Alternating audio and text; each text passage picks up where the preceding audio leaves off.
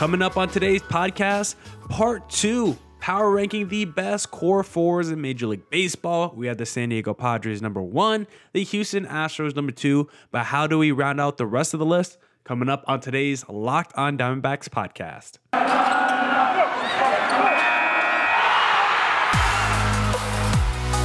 You are Locked on Diamondbacks, your daily Arizona Diamondbacks podcast, part of the Locked on Podcast Network, your team every day.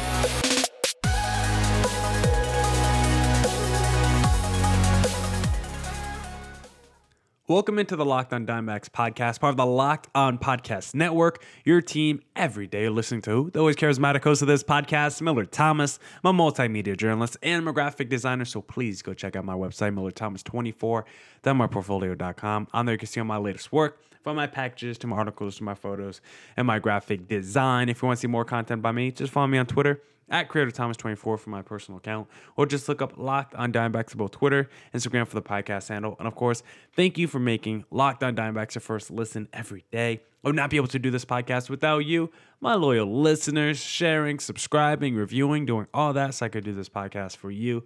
Thank you. It's free and available on all platforms, so please continue to tell your friends. One of those platforms is YouTube, so please hit subscribe on the Locked on Diamondbacks YouTube channel. And now, without further ado, part two with Sully Baseball bringing down the best core fours in Major League Baseball. But who's your number three team, Sully? Um, well, see, my number three team is completely dependent on one of their top prospects. So I'm kind of cheating a little bit. okay. But the fact any team that has number one and two in the MVP vote with Goldschmidt and Arenado, oh. and then you still have, um, you know, Edmonds is a fine player. They brought in Willson Contreras. You got good players like you know, like if if Jordan Walker can turn into the player that we think he can be, mm. then those first two of the core are so good that you can fill in. Is it going to be Lars Nootbaar? It better be. They better have a candy bar named after him right away, or Tyler O'Neill, or Brendan Donovan, or so these wonderful players they have on on St. Lou. I just have a hard time ignoring which one of those two players should win the MVP. Uh, that to me is the foundation of that. And so I'm cheating a little bit there, and I put them ahead, slightly ahead of the team that probably should be number three. But I just did that because I, I, I when you have two MVP candidates, you can lower the bar for the other two members of the core. Uh, maybe I'm cheating there. I used too many for the Astros and too few for the for the Cardinals.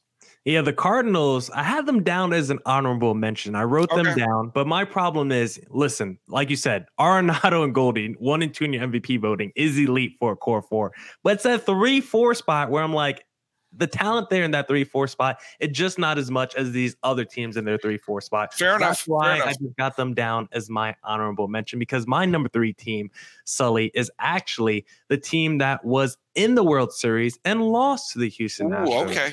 And this one you could guess could be considered cheating too because Bryce Harper is going to potentially miss half the season with like Tommy John surgery, right? But if he's healthy, he's in the core with the newly signed Trey Turner, who's also an MVP candidate. You got the home run leader, Kyle Schwarber, and then maybe the best offensive catcher in baseball in JT Realmuto. I just love the versatility when you have those four guys. Bryce Harper could carry your team.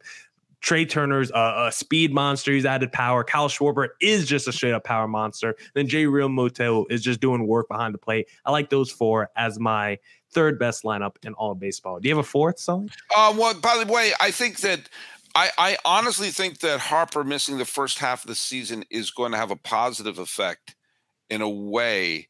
Not that you ever want to remove someone like Bryce Harper from your lineup, but I have a feeling that he's going to come back at full strength in the second half and be a boost to the team and um and and it's like it will be like making a trade. So if they can if they can stay within contention, you know, for the first half of the season, and then insert a Bryce Harper into the lineup, um, I I think that I think the Phillies are going to do fine this year.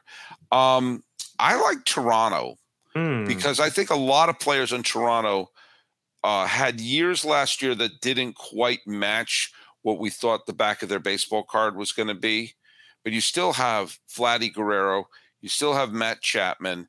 You still have, you know, George Springer. Who's the last one going to be? Is it going to be Dalton Varsho? Hell yeah, it's going to be Varsho. Yeah, I mean, so I mean, you have you have um, you know, and Alejandro Kirk is a good player on there. Could be Bo Bichette. I mean, you have a ton of players there with potential MVP talent, and they were only they were only okay last year, and yet they still made the playoffs. they still hosted the wild card series despite being only okay. Um, to the point where they had to fire the manager and they didn't really have that MVP that they thought they were going to have. If some of those players play closer to what we're expecting, then I think that's a phenomenal core.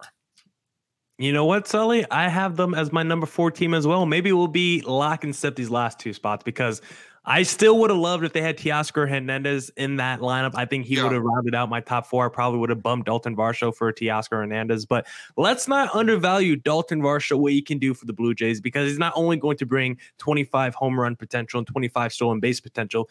By the metrics, Dalton Varsho was like by far and away the best defensive outfielder in all of baseball last season. So to add that to that mix with Kevin Kiermaier, the the Blue Jays outfield defensively is going to be stout. Vlad Guerrero Jr. I think is going to have a huge season this year. Bo Bichette is going to have a huge season as well. And then I also had George Springer. If he can stay healthy, he was an all star last season. Wasn't exactly the peak George Springer that we've seen in the past, but he's still someone that's not old at all, still in his early 30s. So I still think he's in his prime as well. So I'm going to have the Blue Jays as my number four core. I think they're going to make real noise in the American League. I think in the AL East too is going to be between between them and the Yankees fighting for that division. And mm-hmm. listen, they added Chris Bassitt to that rotation as well this year. So the Blue Jays are in it to win it this season. But do you have a number five team, Sully, before I give you mine? Sully and I will continue that conversation. But if you want to bet on who's going to be the best core four in Major League Baseball, they need to head to FanDuel Sportsbook because the midway of the NBA season is here, and now is the perfect time to download FanDuel, America's number one sportsbook, because new customers get a no sweat first bet up to $1,000. That's bonus bets back if your first bet doesn't win. Just download the FanDuel Sportsbook app. It's safe, it's secure, and it's super easy to use. Then you can bet on everything from the money line to point scores and threes drained. Plus, FanDuel even lets you combine your bets for a chance at a bigger payout with a same game parlay. LeBron is not healthy right now, but you know who is? Anthony Davis. So, my favorite same game parlay Anthony Davis, 30 points. Anthony Davis, 12 rebounds, and Lakers get the dub. That one doesn't hit too often, but I still like it when it does. It makes me feel good. So don't miss your chance to get your no sweat first bet up to $1,000 in bonus bets when you go to fanduel.com slash locked on. That's fanduel.com slash locked on to learn more. Make every moment more at Fanduel, an official sports betting partner of the NBA.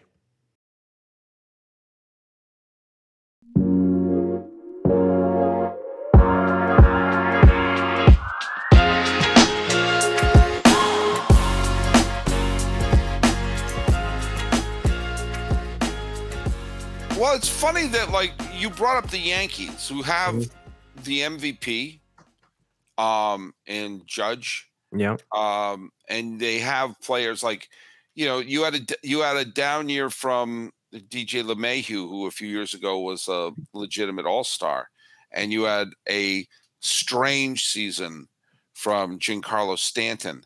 Um, if you know, if Stanton and Judge are playing up to their caliber, then that's the second best one-two punch in baseball behind uh, Goldschmidt and Arenado. Ohtani um, Trout. But okay, you know, we came in yeah. Trout. We're, we're talking not a drop. We're talking like a, a, a cliff. Yeah, you fall to the three, a, four, a waterfall. The beginning of the mission. Hey, anyone who got that reference? Um, but uh, I know, I know that one. That one was obscure for even me. Um, I'll explain it later. Um, uh, hashtag Sully Mission if any of you want, uh, got that reference.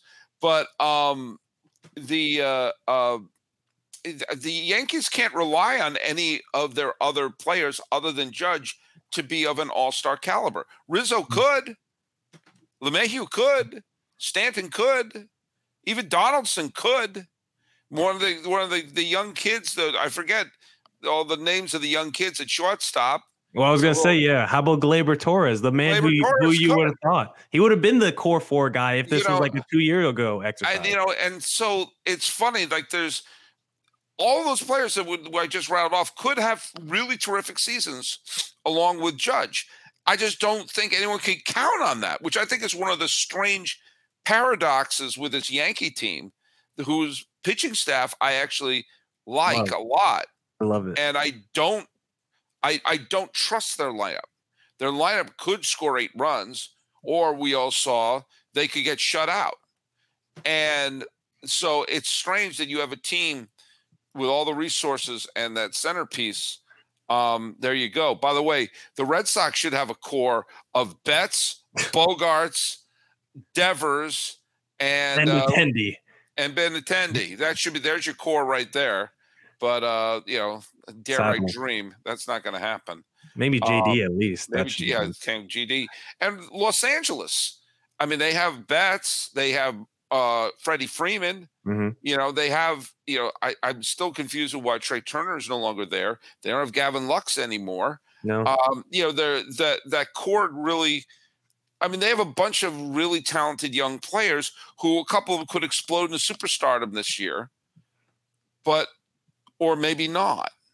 You know, Atlanta has, I think, if you know, whatever version of Ronald Acuna Jr. and Matt Olson you get this year is a great foundation for a core. And I, I think people are still sleeping on Atlanta. Uh, I think they're a wonderful team. The Mets obviously have some tremendous players on their club as well. Um, but yeah, I mean, the, the Yankees are the team that make me scratch my head the most because they have a player who's just this monster, this Frankenstein monster in the middle of their lineup, and a bunch of people who could really be great. And but look me in the eye and say you're positive that they're going to be great, and you can't. Yeah, and someone like Anthony Rizzo feels like he's like 36 years old, even though he's only 32 years old. Like this is someone that should still be in the prime of his career. He's coming off a solid season. We have 32 home runs, 800 plus OPS, but you still don't expect all star level Anthony Rizzo anymore, even though he's still somewhat in the prime of his career. I think Gleyber Torres is probably the swing player in that lineup because he's still someone that's like 27, 28 years old. He still hit 24 home runs last season. Like he still has the upside to be a monster power guy in the middle of that lineup. And we saw him be like one of the most premier offensive shortstops in all of baseball back in what 2019, 2020. And I don't know what has happened to that guy since then. So hopefully he can get back to that form. But you just mentioned a whole bunch of teams. Before I get to my number five team, let me give you some honorable mentions here because you mentioned the Dodgers, had Mookie Betts, Freddie Freeman, Will Smith, and then it was kind of tough to figure out that number four spot in the Dodgers lineup? Like, would it be Max Muncy, who's coming off a bad season? Would it be JD Martinez, who's coming off a down season? Like, it's kind of tough to figure out who's the fourth best player in the Dodgers lineup. Chris Taylor, maybe, but he didn't have a great season either.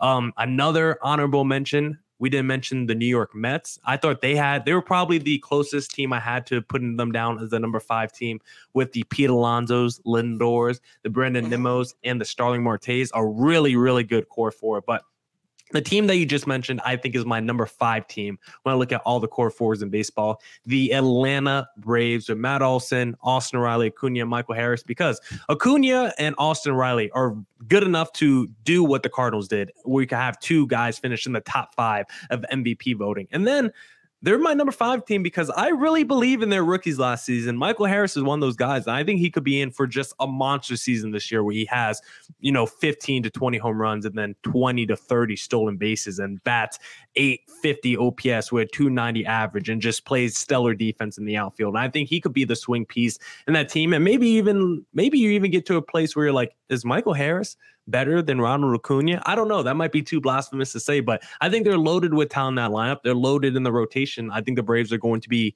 in the mix for the World Series once again. I think they have the fifth best core for right now, and we know they added Sean Murphy, which I'm yeah not on high. I'm not as high on that move as other people are, but he's still a very good catcher, and that was nice addition to that lineup.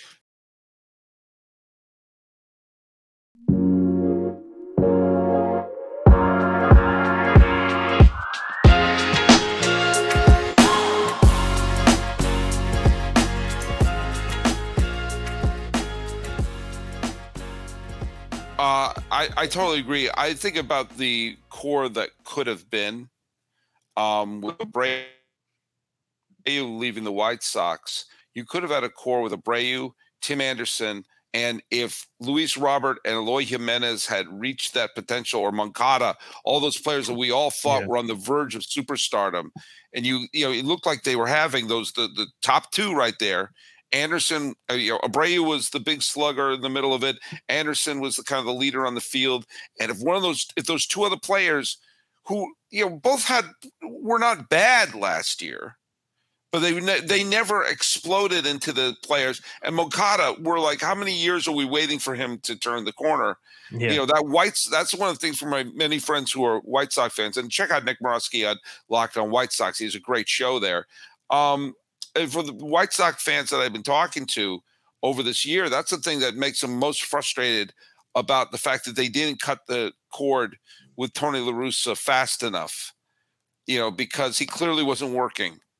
Mm-hmm. And they kind of looked at what they what happened with the Phillies, who fired their high profile World Series winning manager early enough to turn the season around could this White Sox team that was still in contention going into the final month of the season, if things had been a little different, if those players had turned. And now, you know, Anderson's still there. Andrew Vaughn is still a fine player. You know, maybe Ro- Robert and Jimenez and Moncada can become an interesting core in the South Side. But when you lose that Jenga piece of Jose Abreu, that's just that's just rough to deal with. Yeah, I think everyone's off the White Sox bandwagon this year. Oh, I, I am. I yeah. am absolutely. But I'm, you know, but the thing, and the other thing that's so frustrating is that that's a winnable division. Yeah. I mean, yes, Cleveland won 90 something games last year and ran away with it in the final month, but they were only up by one game and the going into Labor Day. And it's not like they're, I mean, they're a low budget team. And Minnesota finished with a losing record.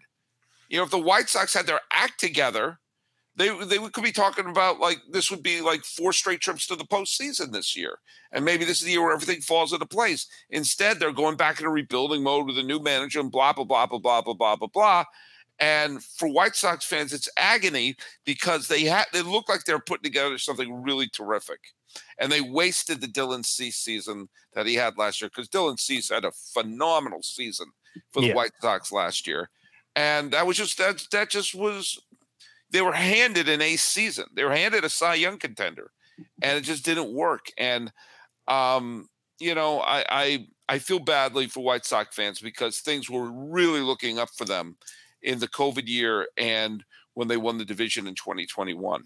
Yeah, and it wasn't even all on Tony La Russa. Like no one thought he was a good. Enough of it was. a lot of it was. But also, it's hard to win games if your best players just aren't on the field. Tim Anderson is perpetually hurt. Luis Robert, Eloy Jimenez were petru- perpetually hurt. Lu- Lucas Giolito had like a pretty down season by his standards. Like it was pretty much Dylan Cease, the only guy living up to expectations. Like Jose Abreu was still a contact machine, but his power like fell off um considerably last year. So it's like it was a whole combination of things that led to really poor expectations for the White Sox. The Braves won the World Series with an outfield they didn't have start going into July. You know, I mean, yeah. they, you could you could you could win. Every team has injuries. Every team has injuries. You know, there's always someone in the World Series sitting on the sideline going, "Oh, if only he was in." You know, I don't know. I don't know. But do you know what? We're not riddled with injuries to the point where I'm going to say, "Hey, this is a, we did a good show today. Oh no, no WBC talk. Well, well, do you want let's uh, now, let's tease that for our next time because uh, uh, we'll talk about the WBC. Maybe we'll have some stuff to talk about there. Uh, yeah, we both have some definite thoughts on that, and maybe we'll see a little who's gone further in there. And we'll and by the way, um, send me your tweets at Sully Baseball and Ooh. let me know your thoughts about the WBC. Whether you're following it, whether you're really into it, whether it's a curiosity, whether you just can't wait for the regular season. Um, I don't want this to be a WBC bashing podcast, but I also don't want it to be a WBC love fest. I want to know what you're all thinking about it, and uh, send send that to me at Sully Baseball. Your thoughts and Miller and I will talk about when we get when we reconvene after this weekend. Uh, hey, uh, by the way, um, uh, just a warning, just a warning for those of you who don't like when I bring up things that have nothing to do with baseball, when we get together on Monday, I am going to be talking a little bit about the Oscars. okay. Pal Sully's obsessed with the Oscars, and there have been some very good movies this year, and a couple that made me scratch my head. Uh, I really, really, really hope Ke Huy Quan, aka the kid who plays Short Round, wins the Oscar because he was great in Everything Everywhere All at Once. Yeah. And there were some very there were some very good movies this year. I don't think there's been a classic movie this year, but there have been some good movies. And sometimes that's all you want. But there's always been good podcasts when I'm here with Miller. And by the way, thanks so much for making Locked On MLB or Locked On Diamondbacks for that matter your first listen. For your second listen, check out Locked On Fantasy Baseball. Win your league by listening to Matt and Dom every day as they bring you the best fantasy draft strategy. Find Locked On Fantasy Baseball wherever you get your podcasts on YouTube, part of the Locked On Podcast Network, where it is your team every day. Miller Thomas, tell people where they can listen to your show. You can follow me on Twitter at Career Thomas 24 for my personal account. Look up Locked On Diamondbacks on Twitter, Instagram for the podcast handle. And you could just listen to Locked On Diamondbacks wherever you stream podcasts. And we're on YouTube, Locked On Diamondbacks on there as well. And everything, everywhere, all at once. Better sweep the awards for the Oscars. That's all I'm saying. I I I I hope I don't know if it's going to sweep it. I think it's Sure. going to win a couple of big ones. I hope Michelle Yeoh wins. No offense to Cate Blanchett, who's great, but she already has two Oscars. And uh, uh, I hope Ke Huy Quan wins. Although there are some, Brendan Gleeson was great in the Banshees of Inisherin. There were some good performances here too. I digress. Um, follow us at Locked On MLB Pods on Twitter and Instagram. I'm your pal Sully. I'm at Sully Baseball on Twitter, Sully Baseball Podcast on Instagram. Breaking down the cores and look at the timer going down. We can't go over time here. This has been Locked On MLB, Locked On Diamondbacks crossover for the eighth day of March, 2023. He's Miller Thomas. I'm your pal Sully. Let's fist pump and win ourselves an Oscar. That's it for this edition of the Locked on Diamondbacks podcast. Thank you to everyone for tuning into today's podcast.